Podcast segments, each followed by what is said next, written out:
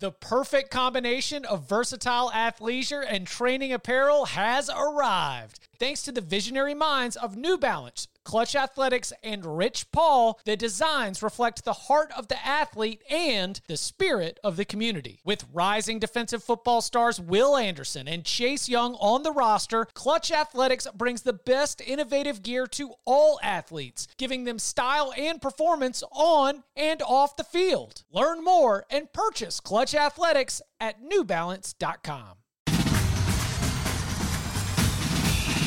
Welcome back to the Cover 3 podcast with your hosts, Chip Patterson, Tom Fornelli, Danny Kanell, and Bud Elliott.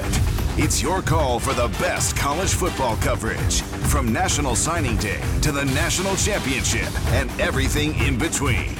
CBS Sports presents the Cover 3 podcast.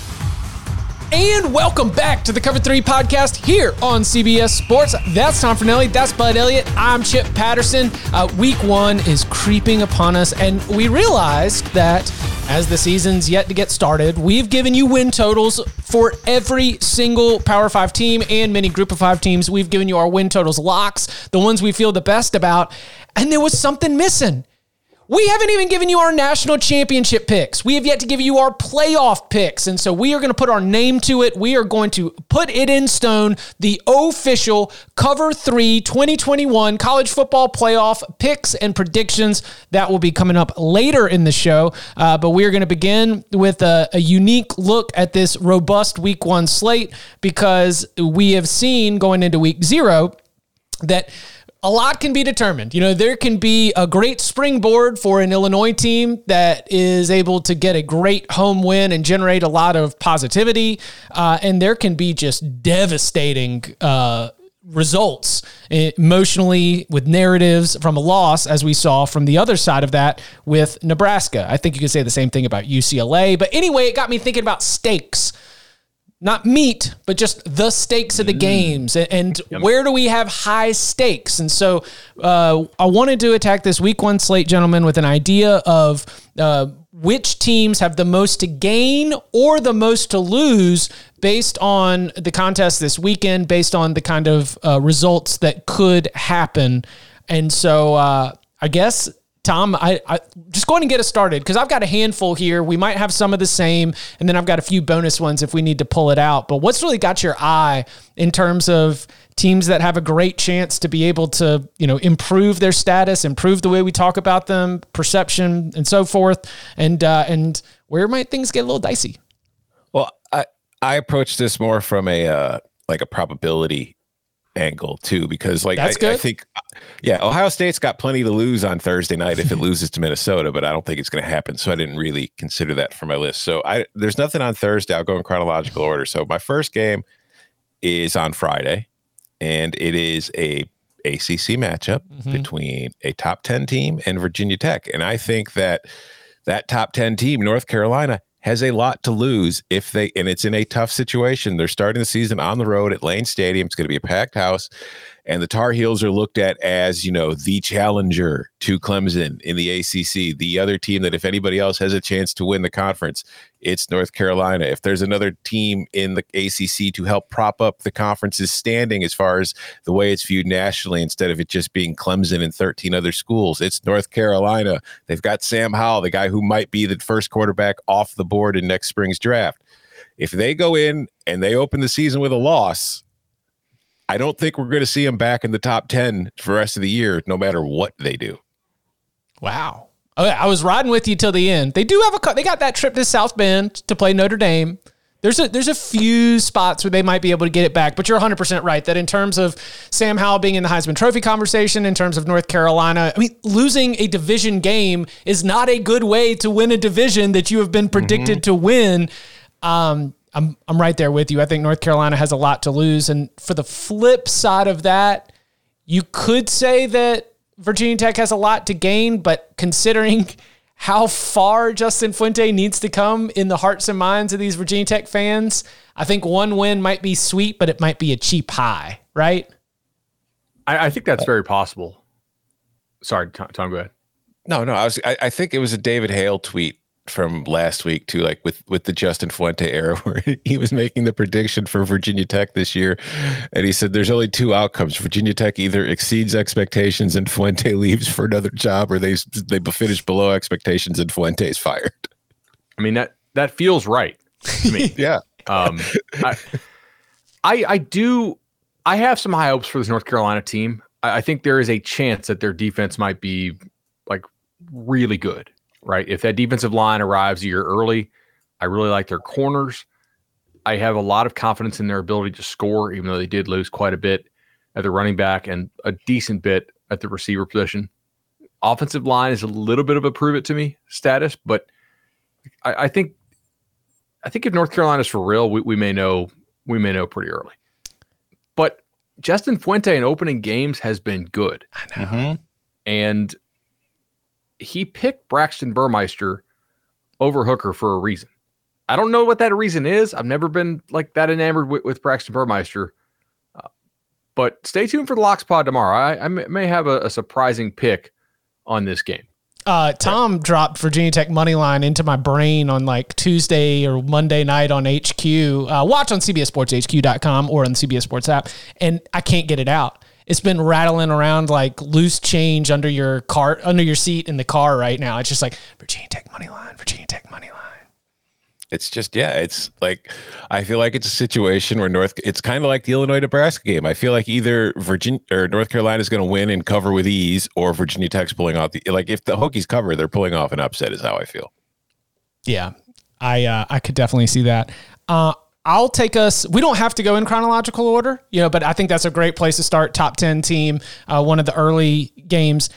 I'm going to uh, say a team with the team with the most to gain right now is the Penn State Nittany Lions because uh, James Franklin's had some success against Wisconsin, and so to even take in that probability of this happening into consideration, we at least have some recent history in this series. And Penn State could use a win at Wisconsin as an absolute springboard to where they want to be. Now, it's not going to close the gap with Ohio State, and it's not going to let all of us know that Ohio State's in jeopardy when that Penn State game shows up on the schedule. But in terms of looking at Penn State as the second or third best team in the Big Ten and, and being that team that maybe is deserving of a top 10 consideration, and forgetting everything that went poorly a year ago, what I imagine if Penn State does win at Wisconsin, it means that Sean Clifford has reversed that trend of throwing a billion interceptions every single time he's in the red zone on the road. So I just keep playing this out in my mind. You know, I, I think Wisconsin probably wins the game, but if Wisconsin loses, I don't think the everything's falling apart for Wisconsin, especially the way it's looking for the rest of that division.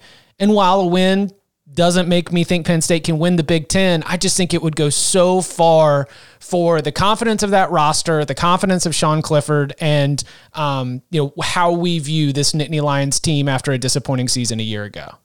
Yeah, I, am right there with you. I had them on my list as one of the teams with the most to gain too, because like if if going off the AP polls rankings to start the year, Penn State's the fifth best team in the Big Ten. Like it's Ohio State, Wisconsin, and then they're ranked behind both Indiana and Iowa.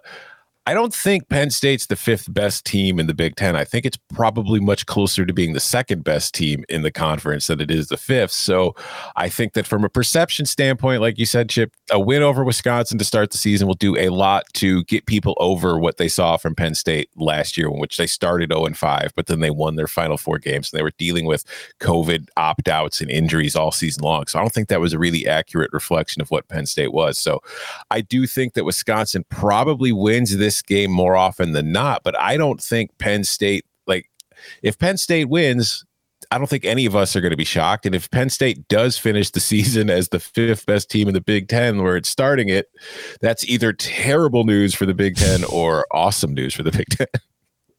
Does this line feel perfect to y'all? Yes. Not not to take us into game, yes. but like if it's three or less, I'm going to bet Wisconsin if I if I got something closer to a touchdown, I would take Penn State. This just feels perfectly in that zone. Like I think Wisconsin is like, you know, two ish points better, and home field advantage. I'll give Camp Randall two, even though I think home field advantage has diminished recently in college football. This just seems like a really good line. I know we were talking about this in the 24 7 sports Slack chat yesterday, and people were throwing out their picks. I said, I don't see the value here on any side. Maybe, uh, but maybe you guys do, which is honestly one of the most fun things about early season stuff is that everybody has wildly different opinions on these teams. As we get closer to the end of the year, if you still have wildly different opinions about about teams, it, it's it's different. Yeah. What about you, Bud? What are what's a, a team uh, or or maybe a game that uh, that showed up to you where you were thinking about the stakes and uh, most to gain, most to lose? I mean, I, I think you have to look at UCLA LSU, right? Uh, th- this is a very season defining game for LSU. Uh, it is a potentially springboard game for UCLA. The line is down to three. Uh, glad I cashed in on UCLA last week because they, that, that thing certainly got hit after how they looked. But look closer in that performance. I'm really intrigued as to how this thing is going to go. Uh, obviously, a lot of stakes for both these teams. UCLA didn't show a whole lot in their run game. They basically ran the same couple plays over and over again. They did some stuff where they, you know, they had had the back same side, but ultimately, if they have some wrinkles planned, they didn't really show a whole lot of it. They didn't throw a lot of RPOs off some of those looks. Uh, they did scheme some guys open against Hawaii, but Dorian Thompson Robinson, uh, he he missed them. I think that the actual like styles of this game matchup is going to be really intriguing. So LSU is one of those teams that I'm very confident can man up and play UCLA. UCLA's receivers, I don't think are that good. I think their tight ends are pretty nice. I like their offensive line. But UCLA or LSU to, to stop the run, and they were a poor run stopping team last year. How much of that do you want to attribute to Bo Pelini, and how much of that do you want to attribute to you know, maybe their front seven not being all that great against the run? I anticipate LSU trying to play a lot of man, a lot of single high, m- m- daring UCLA to win on the outside with those receivers and to combat the run game by throwing numbers at it, right? They're going to try to be plus one in the box to fill those gaps. Does Chip Kelly have some tricks up his sleeve for them? I don't think LSU is going to just physically whip them at the point of attack, but they could outnumber them. That's eh, very foreseeable. Can Chip Kelly scheme guys open on offense? You know, if they get a lot of that one rat look, you know, they're, they're probably, they, I know they try to run mesh a lot, but they're probably not going to run, you know, a, a, a, ton of mesh. They'll run their Y cross stuff, they'll run their four vert stuff, but that's going to come down to can Dorian Thompson Robinson hit guys right there? Uh, now, on the other side of this game, I think it's also fascinating because UCLA is an extremely veteran team. They have a good front seven. They're pretty physical. I think they have uh, some speed on the back end but they're going to try to confuse and get a whole lot of free runners at the quarterback. Max Johnson, who won the job by default, although they're very excited about Max Johnson and they're really excited about their receivers there in Baton Rouge. Although Houston this week, obviously, our thoughts and prayers are with the folks in Louisiana who are still without power. LSU's practicing, I believe, in, in Houston this week. Um, LSU's their pass protection last year was okay. Their run game was not very good. New offensive coordinator trying to throw it back to the Joe Brady days. I'm just fascinated by this matchup. I really think there's a lot of fun scheme stuff to watch here. H- how many free runners at Max Johnson can UCLA create? What level of risk are they willing to take in order to create those free runners? They loved all those blitz packages they have. Uh, and can LSU run the ball?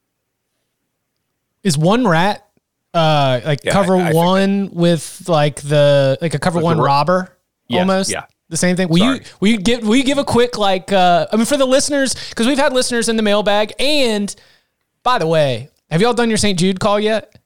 I did two of them.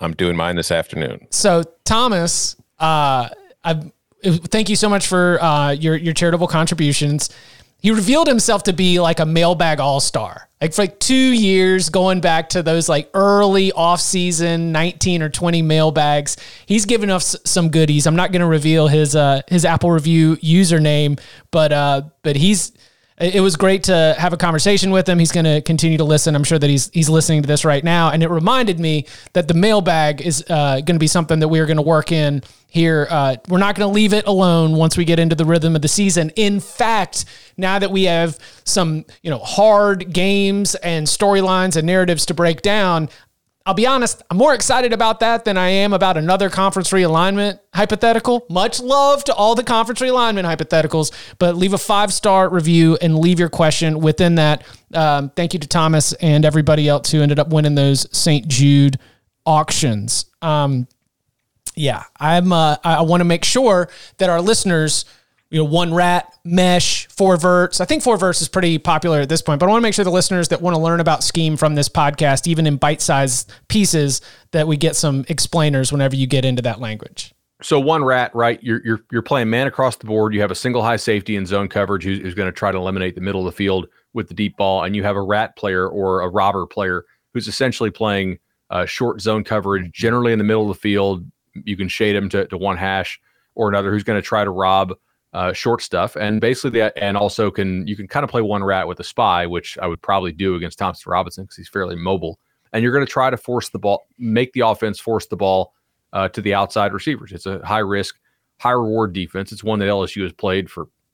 Shoot, I mean, Saban played it when he was there, and they they have always had the because they've got NFL guys at corner who can be able to yeah. do it. and they the run more help. than that, obviously. But I mean, if you're going to try to if you're going to try to outnumber them, they'll they'll play some three. They may play some some you know some roll two stuff. Uh, but I, yeah, like they're going to force LSU to win on the outs or L- UCLA to win on the outside.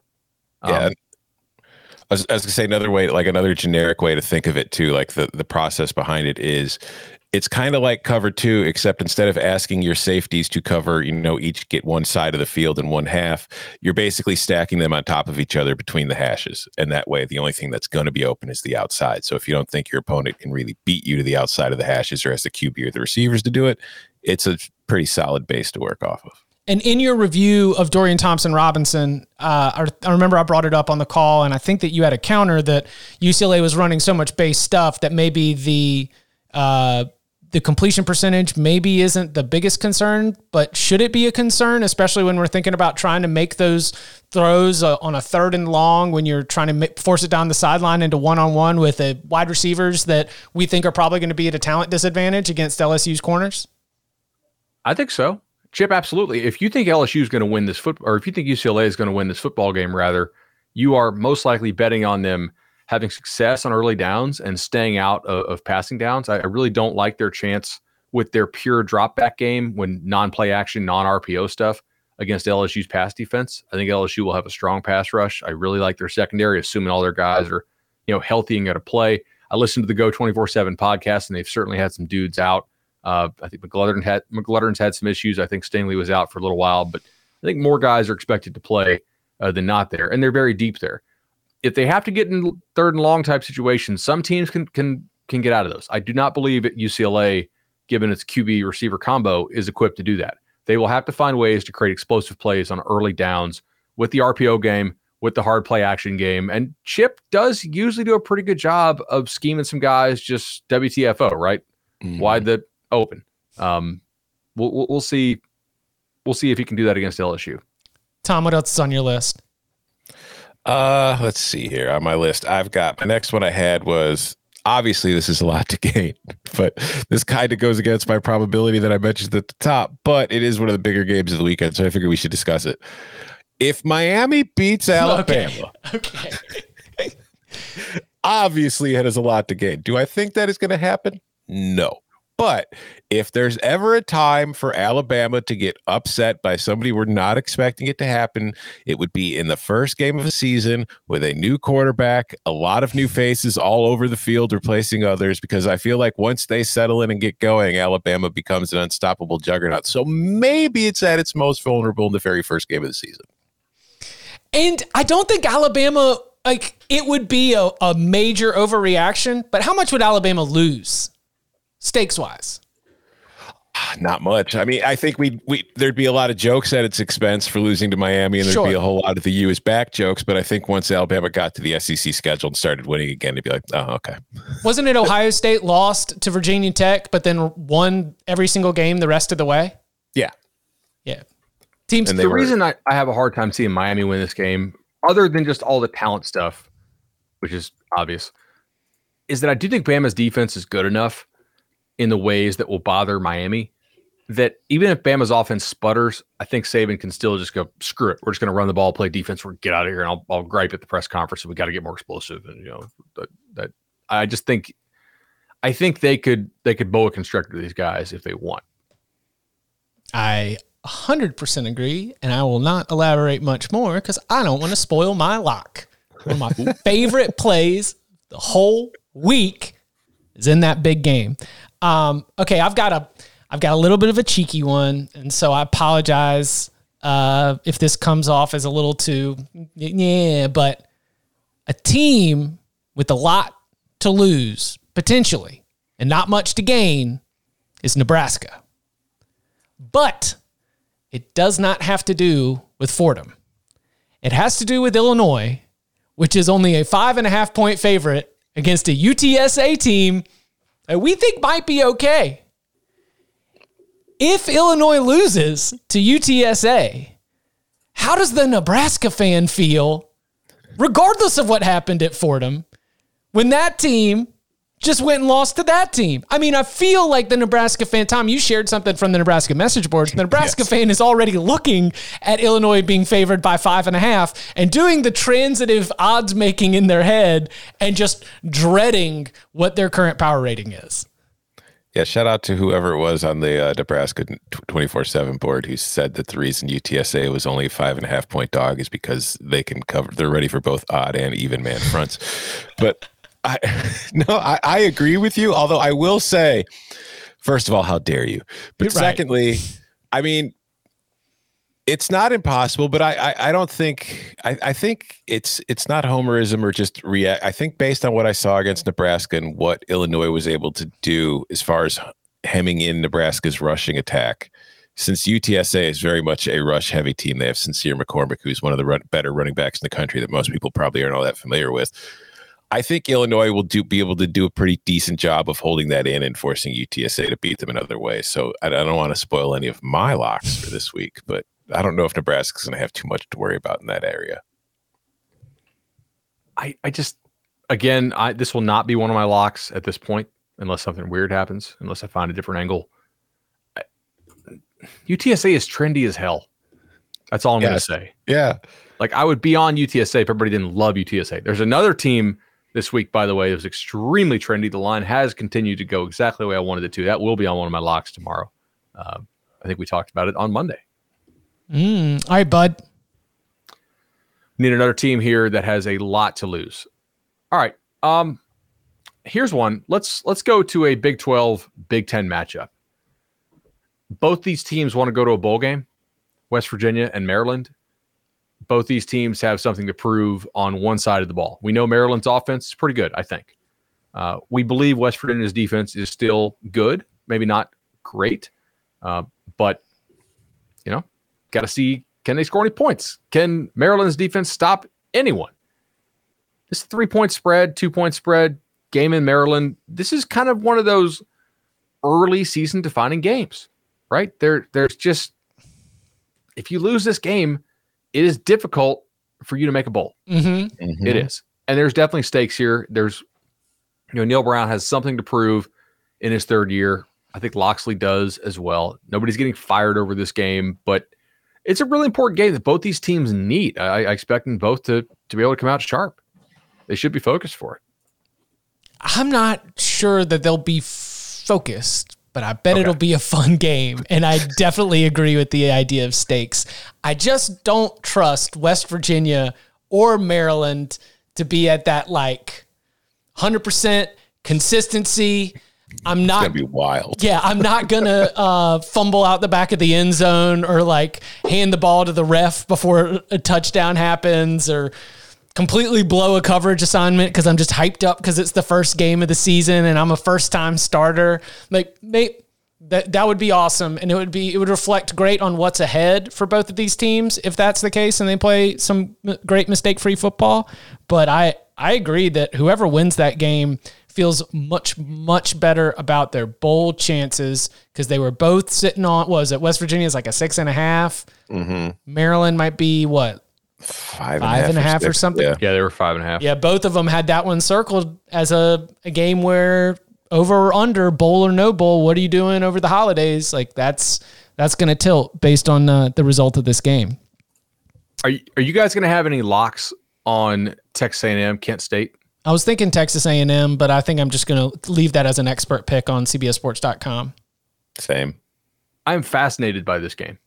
Because who's going to win but like the matchup of pace here is pretty mm-hmm. wild texas a&m last in the nation in adjusted pace. They play slower than anybody relative to their run pass ratio.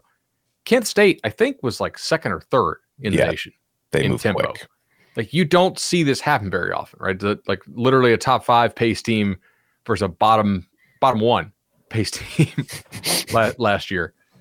this is pretty fascinating to me. I, I really I, I, wonder can the better team dictate the pace? Does A and M still want to go slow? A and M did go a little bit quicker in their spring game, which was interesting to me. I wonder uh, I wonder if they if they do that a little bit here, that could be interesting. My my prediction is that Texas A&M's defensive front is going to be able to dictate the pace with Kent State's offense.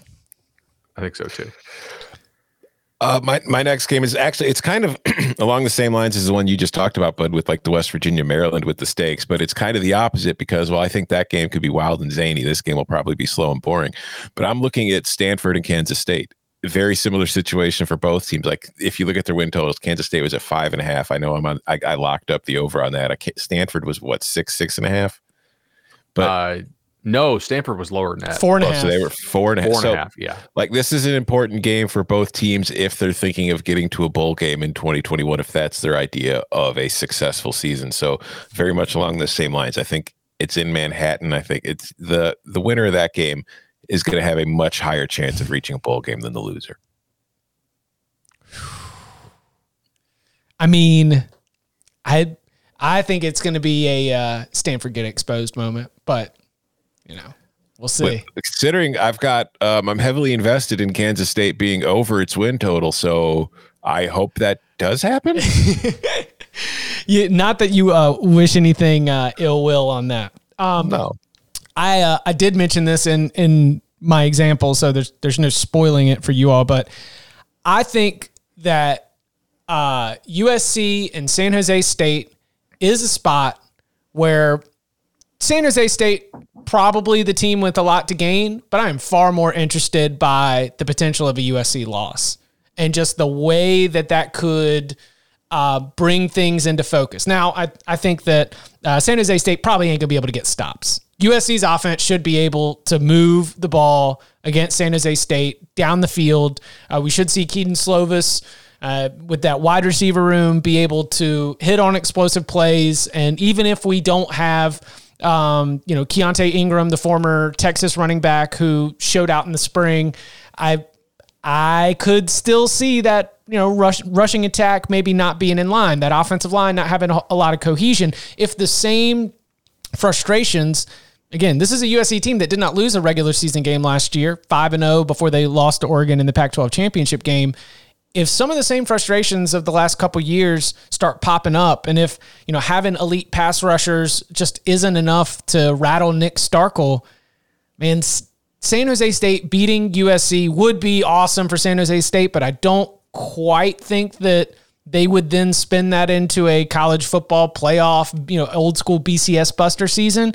But I think a loss to San Jose State would set USC off on a, a very, very different track especially if it's paired with a UCLA win over LSU, where all of a sudden this Trojans team, we're looking around and we're like, are they the fourth or fifth best team in the Pac 12? And if USC is the fourth or fifth best team in the Pac 12 at this point in the Clay Helton era, well, then that's it. That's, yeah, we're, we're headed in that direction. I, I think that I will say I'll put them on upset alert, but more than anything for this conversation, I feel like they've got a lot to lose against a quality team that uh, powered through a tough season a year ago. They're on my sprinkle list. It could happen. I don't think it's insane. I mean, I think if you if you look at it from a talent perspective, there's absolutely no way in hell that USC should lose to San Jose State. But San Jose State is a very well coached and very disciplined, smart team. And like you said, and I like I've said many times, I don't think USC is as well coached as San Jose State. So yeah, it's very much a possibility. Week one, two p.m. local kickoff. You know, just a maybe it just catches you off guard. All of a sudden, you know, you got to start pressing a little bit. Mm, I think it's uh, I think it's a, a very very sneaky spot because the average college football fan sees USC and San Jose State and figures that San Jose State should be a team that loses by 30 to USC. The point spread is 14, and we all are at least entertaining the idea that the Spartans could win that game. Mm-hmm. But you got any others?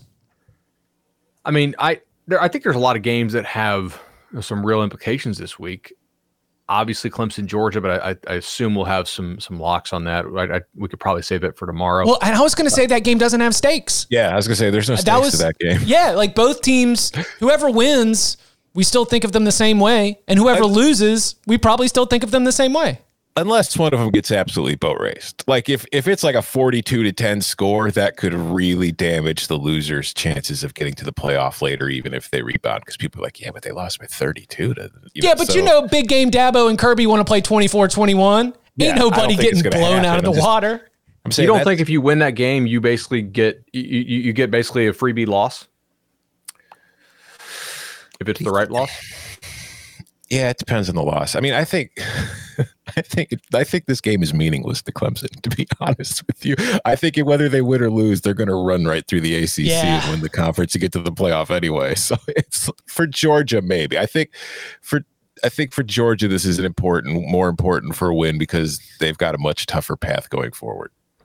Um, all right, let's let's go to a different one then. I thought that was funny for this conversation. Like I, I thought that that was a unique thing to be like, yeah, you know what? Let's talk about games with stakes because the biggest freaking game on the schedule that we're all talking about, it's I don't think it, I don't think it means a lot. It'd be great. It's like one of those. It's like one of those early regular season, like college basketball. Like they have like two top teams playing at a neutral site. Kentucky and, like, and Duke. Everybody watches it, yeah, but the result is absolutely no importance to anything. have you thought about um, Houston, Texas Tech. Very important for Texas Tech. Less important for Houston. Texas Tech needs that win to make a bowl game. They definitely do. I, I think it is important for Dana Holgorsen, right? If you get that mm. win, that's that's a big win. Like like nat, on the national national scene, we won't care.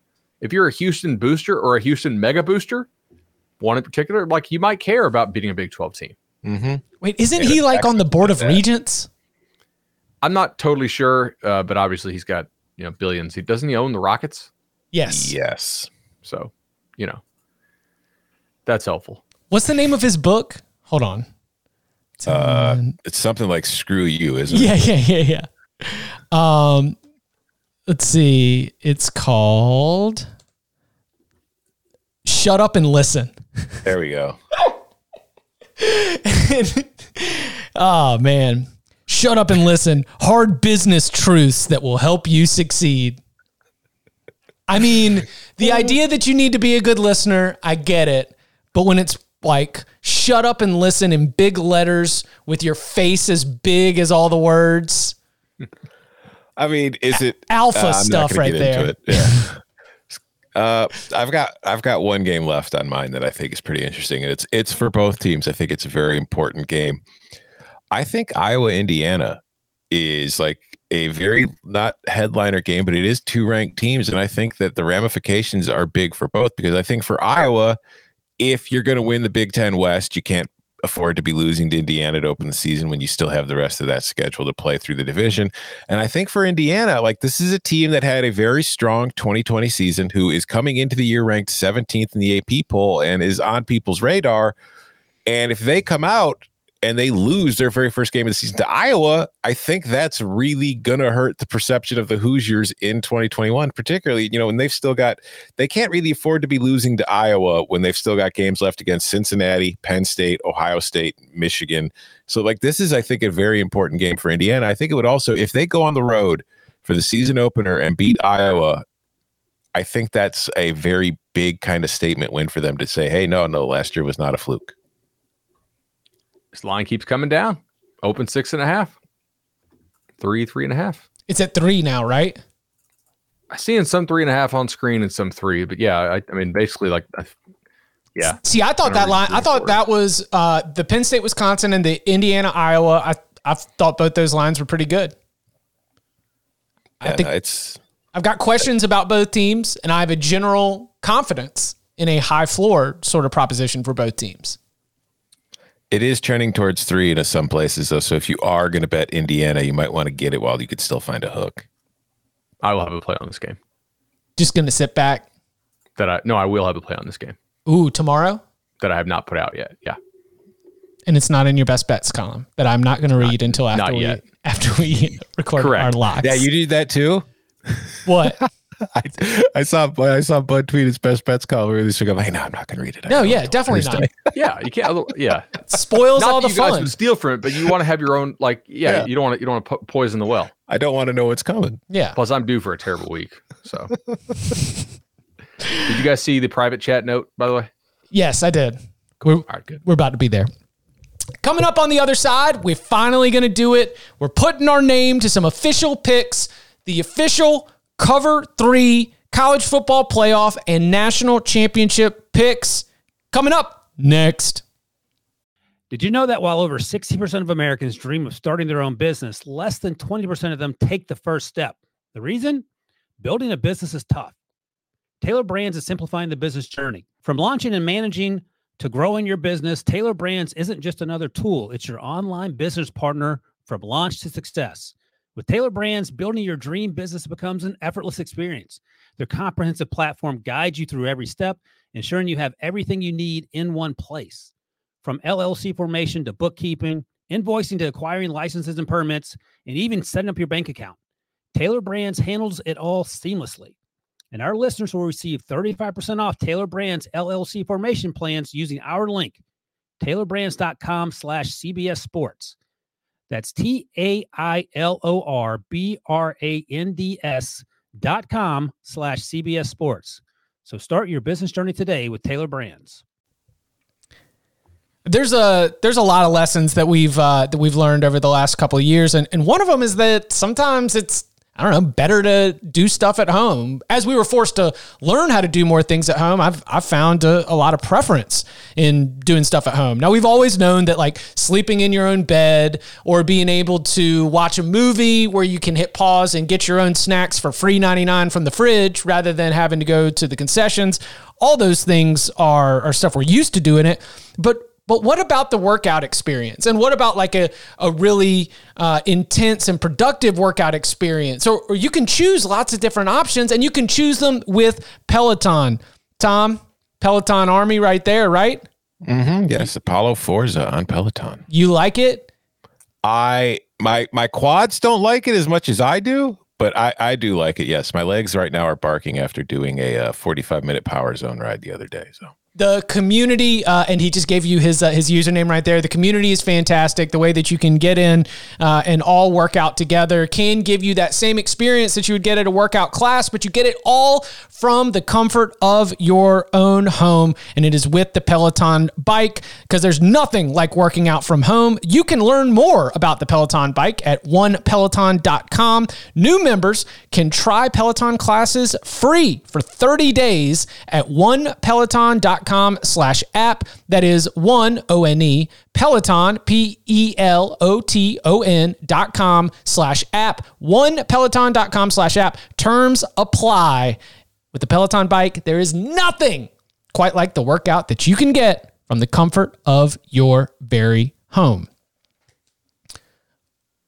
All right, this is uh this this is an exciting time because while we've given you our over under win totals, while we've given you all kinds of you know props and odds and, and selections, I mean this is just this is the the meat and potatoes. They've been doing this kind of stuff in you know college football preview magazines for decades, newspapers for decades, and and I, I want to make sure that uh, that we have some accountability so that when the college football playoff is announced in mid December, we're able to say, "See, you had it right."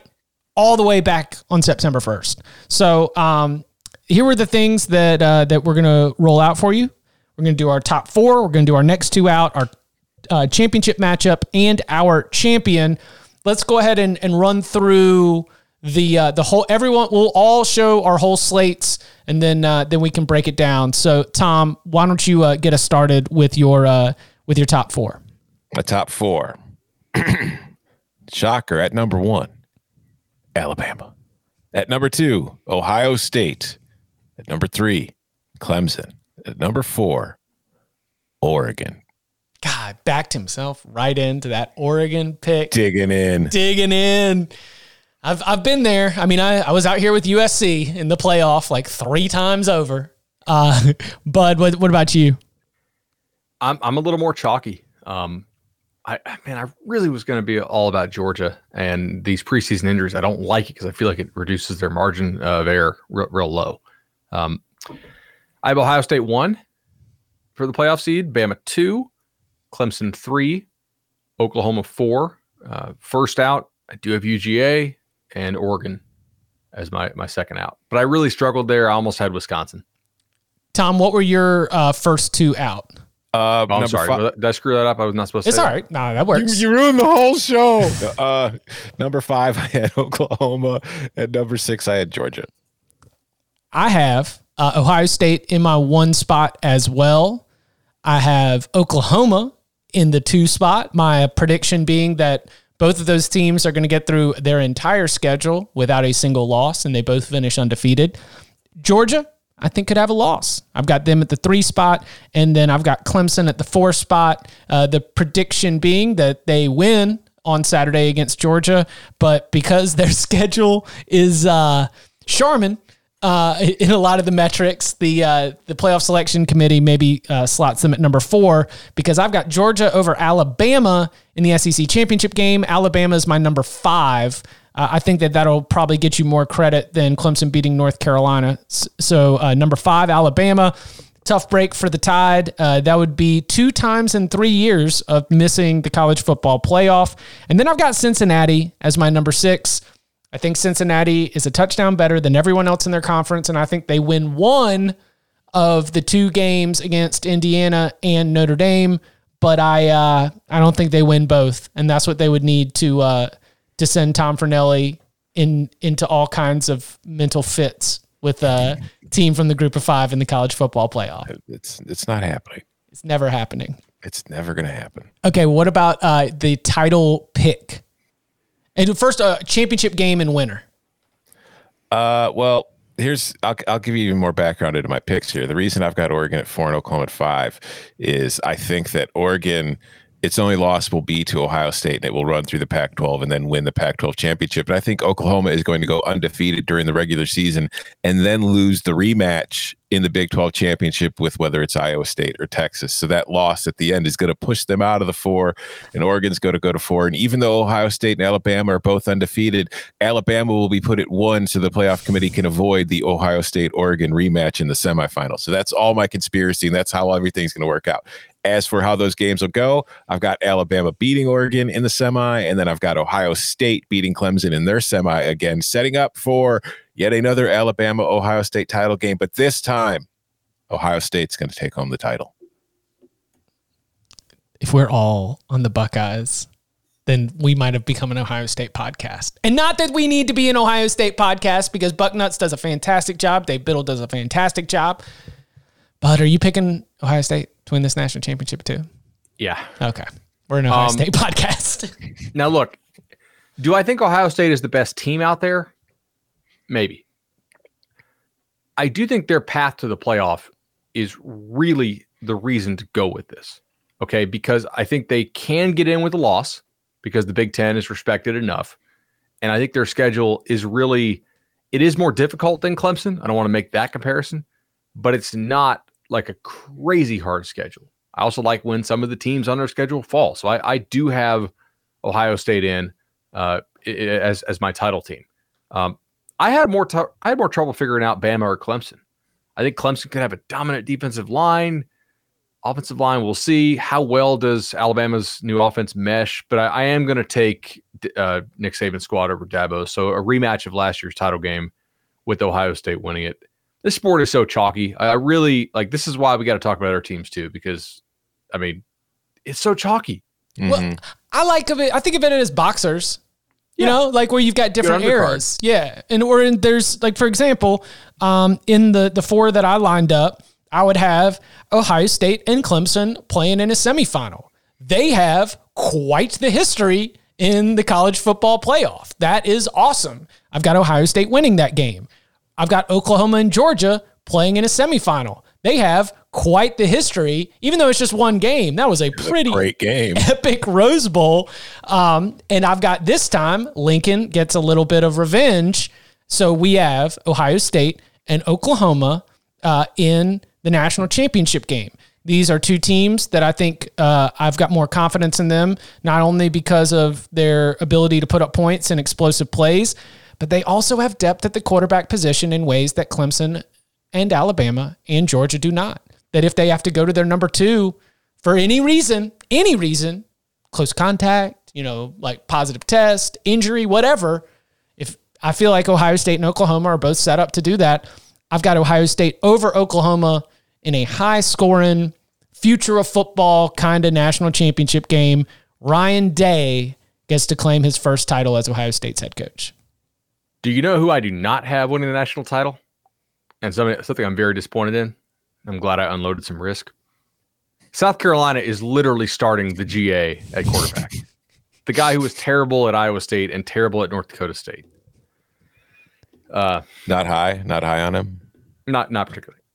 I was asked. Uh, I was asked on the radio yesterday. They said, "Is this going to turn into one of the great stories in college football?" I said, "No." It's like he's not. This isn't Kurt Warner bagging groceries. The guy was playing college football recently.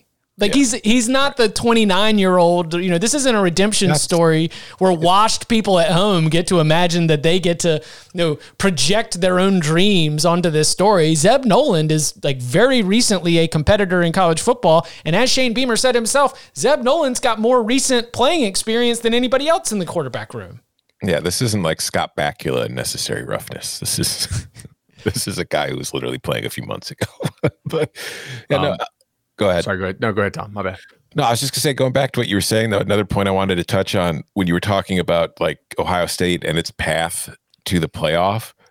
I think one of the things that's going to be interesting to follow this year, and something I'm interested in, is because we we've talked for the last few years about like Clemson and the ACC and how it's just a super easy path for them in that conference. I think we're kind of seeing a situation that's very similar in the Big Ten, but with the ACC, at least there are programs like North Carolina who are kind of closing the gap.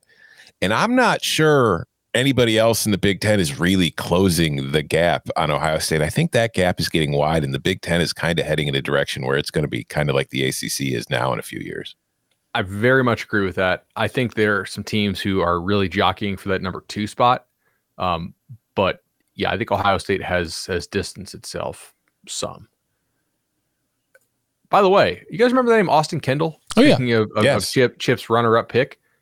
Uh, he transferred very late in the process to La Tech and has won that starting job. And he was at he transferred originally from Oklahoma to West Virginia, right? Correct. Yeah. That's interesting. In what way? I mean, he had some talent coming out. Okay. Yeah. You, know, you like, like, you like, liked him at, at, one time. Potential wise, yeah. Like I, I, I just for him to win that job so quickly, um, I think their starter for La Tech is still hurt, so maybe that's winning by default. I don't really know, but it just that that one caught my eye as far as other updates. And uh, also, Zach Evans is going to be uh, uh, out for the first two series. The TCU running back uh, be for team rules stuff, so I may live bet that if I can find a FCS thing. And Deion Hankins, the UTEP stud, uh, still not at practice, so not really sure what's going on with UTEP this week we give Gary Patterson, you know, this reputation of being able to get the open box specials, and your co- uh, comments on uh, Nebraska, you know, have have sort of made me think about like, okay, well, what are you if you're a program that takes some of these guys, but you know, you think you you can be able to help them improve and get back on the right track. It feels like Zach Evans, all of the potential in the world that makes scouts drool and Gary Patterson is still fighting. He's still working hard to be able to uh, to to get that to come to fruition right now. Yeah. Okay. But Zach Evans is a total stud. It's worth the investment. Right. But it wasn't for Georgia or who else was in it at the end? Uh yeah. Yeah. Georgia LSU was it? A&M was involved, LSU. I think those were the three if I recall down the stretch. Hey, all of my TCU, not all of my TCU optimism, much of my TCU optimism does rely on the idea that Zach Evans is uh, at least available and able to play. Available and able to play. Yeah. He, he he might not have all of his assignments down, but uh, Tennessee was in the mix as well. Uh, thank you, Jordan, uh, for that one. You can follow him on Twitter at Tom Fornelli. You can follow him at Bud Elliott three. You can follow me at Chip underscore Patterson. Tomorrow, Thursday, live 11 o'clock every Thursday. The locks. You can stream it live at youtube.com slash cover three. Podcast listeners, you will still get it the way you always have right around your lunch break. I'll fire it off as uh, as soon as we get done, uh, you know, exporting, uploading. You nerds know what I'm talking about. Uh, gentlemen, thank you very much. Thank you.